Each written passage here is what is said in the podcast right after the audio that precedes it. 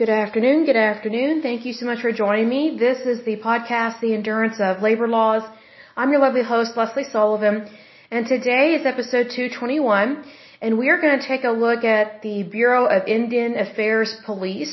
We've discussed them a little bit in times past, but mostly we've just touched on the Bureau of Indian Affairs, but we've never actually gone into great detail about their police that they have, which is very interesting.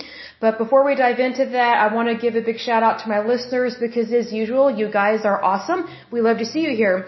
So a big shout out to Oklahoma, California, New York, Virginia, Texas, Pennsylvania, British Columbia, Florida, Illinois, Georgia, Oregon, West Virginia, Indiana, New Jersey, Massachusetts, Ohio, Minnesota, Alabama, Nebraska, Washington, Colorado, District of Columbia, also known as DC, aka the swamp. We need to drain it.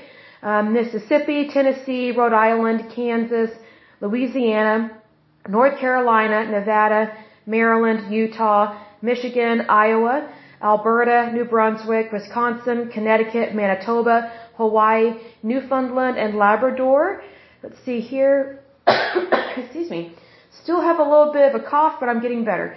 In terms of countries, the United States, Canada, uh, the Russian Federation, the United Kingdom, Australia, the Netherlands, Slovakia, South Africa, Japan, Denmark, Uzbekistan, Iran, Palestine, and Morocco. Good to see all of you.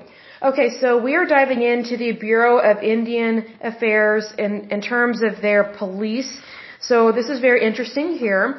Um, their their jurisdiction structure is very unique because the Bureau of Indian Affairs it's kind of like having a nation within a nation, which is why I'm not a fan of the Bureau of Indian Affairs because the federal government has given them uh, basically federal land and they give them special permissions that do not apply to all citizens. So there, um, just within that respect, there is inequality. So I'm not a fan of that. Um, but to dive into this, it says the Bureau of Indian Affairs Police, Office of Justice Services, also known as BIA Police, is the law enforcement arm of the United States Bureau of Indian Affairs.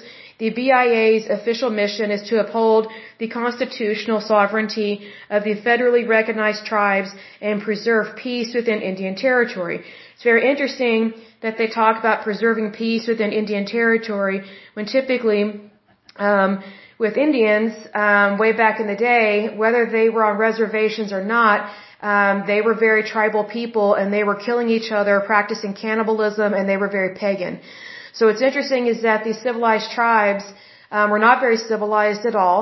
Uh, they come from a very pagan culture, very nomadic culture. So it's one of those things that you, you have to be careful um, who you align yourself with because, like I said, it's a nation within a nation, and that's why there tends to be a lot of fraud and corruption within the Bureau of Indian Affairs, unfortunately.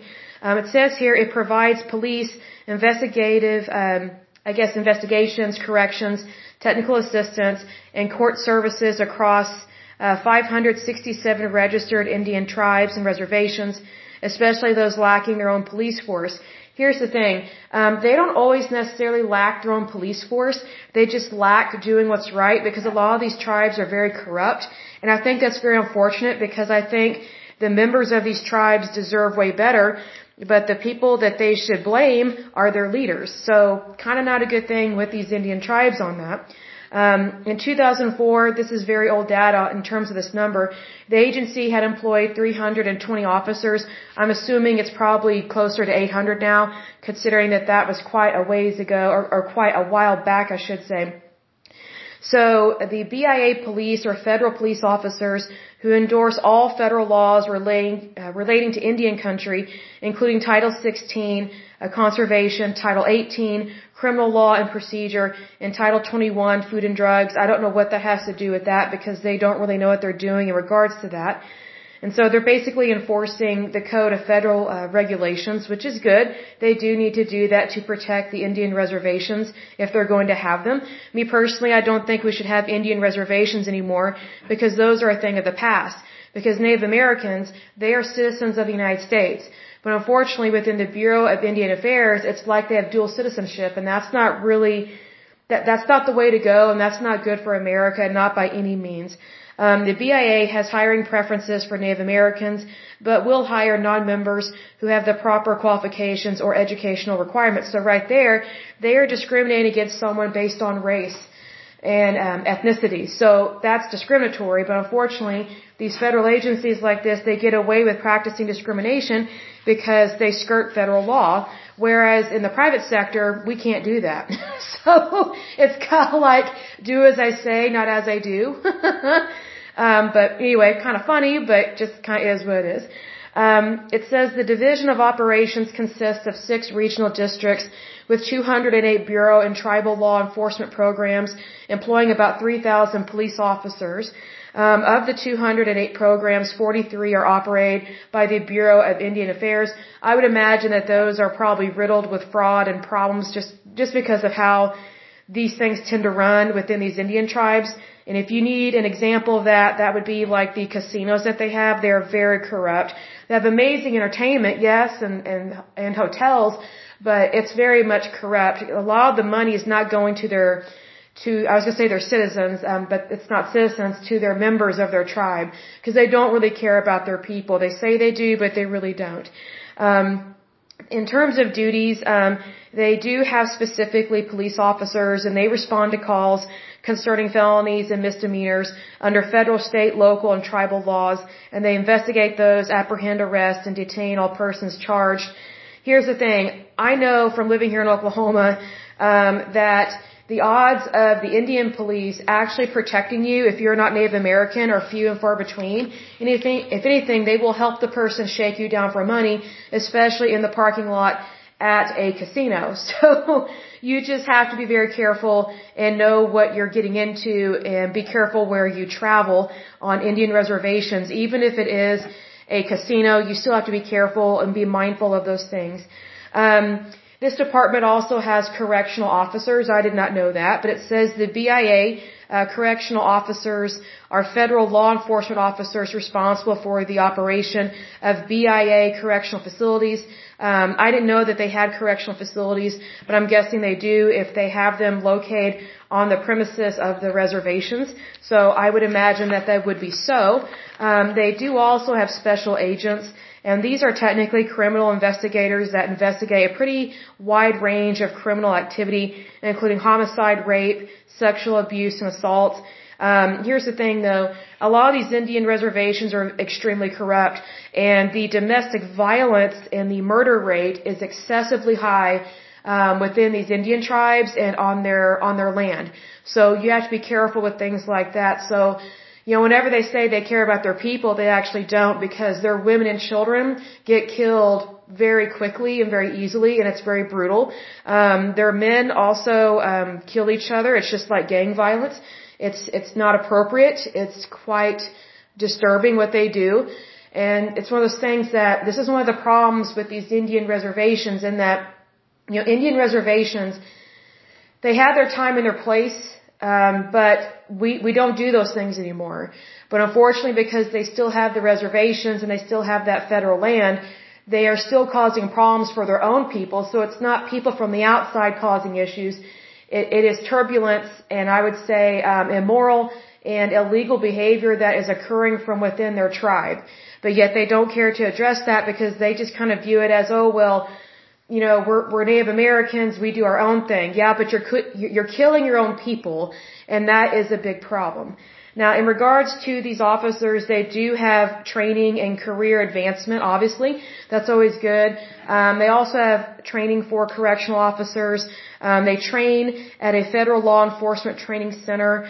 It's about six weeks of formal training. Um, hopefully it's, it's good. Um, I'm not really sure how well trained they are, just being that, you know, I'm, I'm originally from Oklahoma, and I know that our Indian reservations here, excuse me, and our Indian tribes, um, they have a hard time doing what's right because there is a lot of corruption because of greed um, within the casinos. So it's kind of one of those things, they don't know how to separate due diligence from love of money.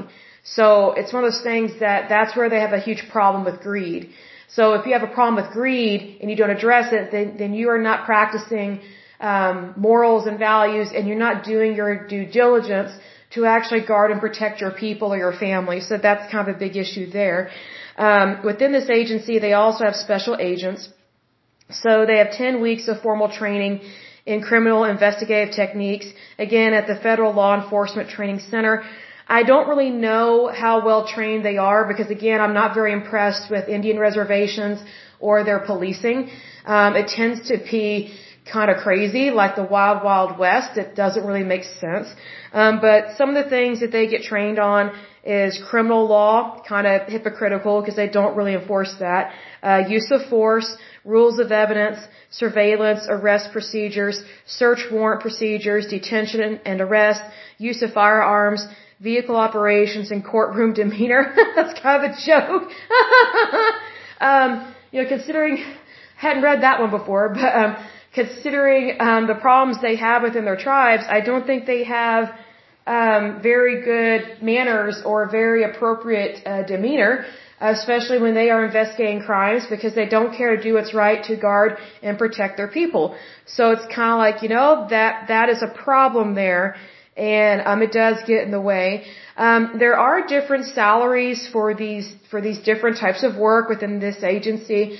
Um, special agents can begin at the GL-7 9 or 11 level, or they can start out at GL 9, 11, or 12 level, depending upon which positions are available. So it really depends on what exactly is their experience and exact, you know, what job did they apply to and where do they want to go. You know, because there, there are so many different routes to do, um, I would say to have a really good career, and I pray that they do have a really good career because that's really important. Um, at the same time, I think this agency has a lot of problems uh, because of corruption within the Indian tribes. And that, that's been going on for a long time. This is nothing new. And unfortunately, um, the federal government kind of fell for the Indian tribes playing their violin. Oh, look what the white man did to us years ago. Give us land. Let us do whatever we want. It's our land. We will have our own rules, laws, and, and things of that nature. Well, here's the thing. Tribal law is just that. It's tribal. It's not normal. It's not urban. And so what's been going on within the Bureau of, of uh, Indian Affairs is they have been trying to merge the tribal way of running a civilization with the way that things are now within a democracy. Well, you can't have both. You know, it's like, it's like I've said times past in previous podcasts where, you know, I can't stand that phrase where, where they say it takes a village to raise a child. Actually, it doesn't. Because what if the village is corrupt, evil, wicked, pagan, cannibalistic, practicing voodoo or witchcraft, which is what some of these people do. So it's one of those things that when you are practicing a pagan religion or a pagan lifestyle, um, there tend to be very much extreme human rights violations, and they tend to be at a, at a much higher rate because whenever you have human rights violations, it tends to be really bad for women and children because technically, um, Indian tribes I know that their culture goes back a long time, but it's very much cult-like. It's very similar to Mormonism. It's very similar to Church of Christ. Um, you know, like for example, I think it wasn't until the 20th century or something until they had their first uh, female Indian chief. So for hundreds, if not thousands of years, they only had men be the chief of the tribe. So women were always just kind of kept in teepees or whatever and and you know, their, their job was to cook and breed. So is that really what you want in our society today? I would say no, because we know that women are more, are, are more accomplished than that and they have the ability to do more with their life. But if women are constantly being suppressed by men, then they don't really stand a chance of, you know, moving upward in mobility in terms of society because someone's always squashing them and, you know, pushing them down. So needless to say, you know, there are some people that I've met over the years, they just think that Indians are peaceful, uh, wonderful people, and there are some nice Indians out there. You know, I've met some. I, I've met some really cool Indians over the years, especially the younger generation. Older generation, not so much. They tend to be rigid, corrupt, uh, crooked, and don't really value human life. Um, but the younger generations, they understand that, hey, you know, they understand that yes, they are Native American or they are Indian, but you know there there are certain types of lifestyles that you cannot participate in anymore. Like like you can't be pagan really in the United States and you know not break a federal or state or local law. You know what I mean? So it's kind of like you know you have to be aware of these things. So needless to say, the Bureau of Indian Affairs they've gotten away with quite a bit, and it doesn't tell me their budget per se in terms of the um, the uh, the police aspect of it, but I would imagine that it's not super huge because first of all they don't have a lot of employees. It's not like the EPA or something, but still this agency, the Bureau of Indian Affairs, they waste and spend a lot of money because they get away with it. You know, it, it kind of seems to me like if someone plays a violin, then it's like, oh, then we have to give them all this money because they're sad. I don't think so. You know, everybody has had some kind of hardship in their life or in their past or within their ancestry or within, you know, just the genealogy of the human race. But does that mean that the federal government or the taxpayers of this country are responsible for everybody else's misery and our, our tax dollars should go towards that? I don't think so.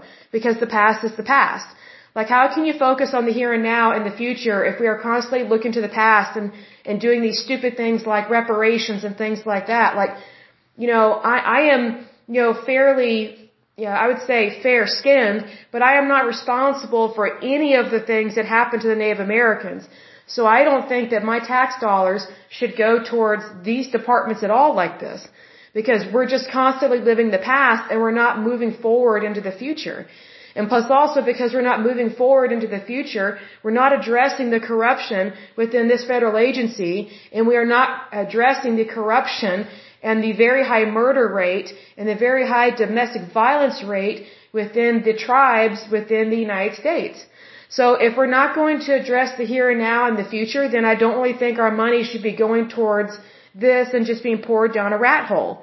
Because, I mean, if they're still having all these issues, and, and they're not addressing them, then that tells me they're not doing their job and they're not doing it well. So very unfortunate. I pray that they correct those things and that things get better because as I've said, you know, their people don't deserve to, to be treated like this. You know, but here's the thing, they're being mistreated by their own. It's not by outsiders. You know, the, the turbulence and the conflict is coming from within. But there are so many people that live in these Indian tribes, um, to question or doubt or to leave the tribe is just like virtually impossible, which, which is why I compare it to a cult. Because if you try and venture out on your own and have your own life, your own private life and have your own success, I mean, you, you are basically blackballed. And it's just, so these people, they, they really don't know what to do. Another thing that I, I came across with this, and I've mentioned this before, um, you know, a lot of the Native Americans, especially here in Oklahoma, a lot of them don't even own their own property, but yet they think they own their own house, they think they own their vehicles, but really it belongs to the tribe, specifically the chief and his goons. So, needless to say, whenever a family goes to sell their house or their car, you know, they don't even have a clue that it's not their name on the title. It's someone else's. So they've been lied to. So that's, that's another form of fraud within these Indian tribes that they don't want their people to know what actually is going on. You know, they kind of have this ignorance is bliss mentality, but you know? It's, you know, ignorance is not bliss for the people that are suffering, you know, at the hands of those that are lying to them about private property and how it works and how it doesn't work. So needless to say, Indian tribes do not, you know, typically they do not understand the importance and the legality of private property. That's been a huge problem with Indian tribes. It's been going on for years, and it stems back to the origins of their people, really. Because typically Indian tribes were originally nomadic, so they never really owned any land. So for them to say, oh, you know, we owned, you know, the eastern part of the United States or whatever, or the Mississippi Delta or whatever the case may be, they never owned anything. They just squatted on it you know, just showing up and plopping down on someone's land doesn't mean that you own it. Like they, they had no legal documentation for anything that they had prior to the federal government assigning them Indian reservation land. So then how can they say they actually owned anything because they were nomadic? They did not build cities. They did not build towns. They did not build roads. They did not build hospitals. They did not build a banking system. It was tribal. It was nomadic. Uh, sometimes it was cannibalistic. I mean, you can actually go to a museum here in Oklahoma. I think it's called Willow Rock, and you can actually see shrunken heads here. Like, that's tribal mentality right there. So it's like, you know, those people that do those kind of things, that's very pagan, it's very evil, very wicked. So, I mean, there's a reason why the United States Army and military fought the Indians because they were doing really horrible things to other Native American tribes, but they were also attacking uh, white settlers. And also they were uh, stealing people's slaves. Because what, what a lot of people don't want to acknowledge, excuse me, is that Native Americans, they had slaves as well. They had slaves that were Native American, in other words, from other tribes. They had African American slaves, aka Negroes, and they also had white slaves. So, I mean, slavery is not just um, a European thing. It, is not. Slavery goes back hundreds, if not thousands of years. It is nothing new. But Native Americans, you know, they, they are they are not these sweet, innocent people that you think they are.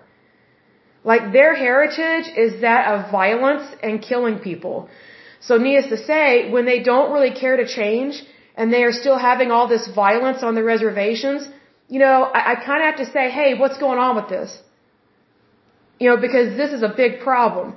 If they really wanted to change, then they would just see themselves as American citizens, not Native American citizens, because you can't have a nation within a nation. I mean, it would be like if the Civil War never ended. It'd be like if we still had the North and the South. Obviously, we don't have that anymore, and you can't have that and call yourself a nation.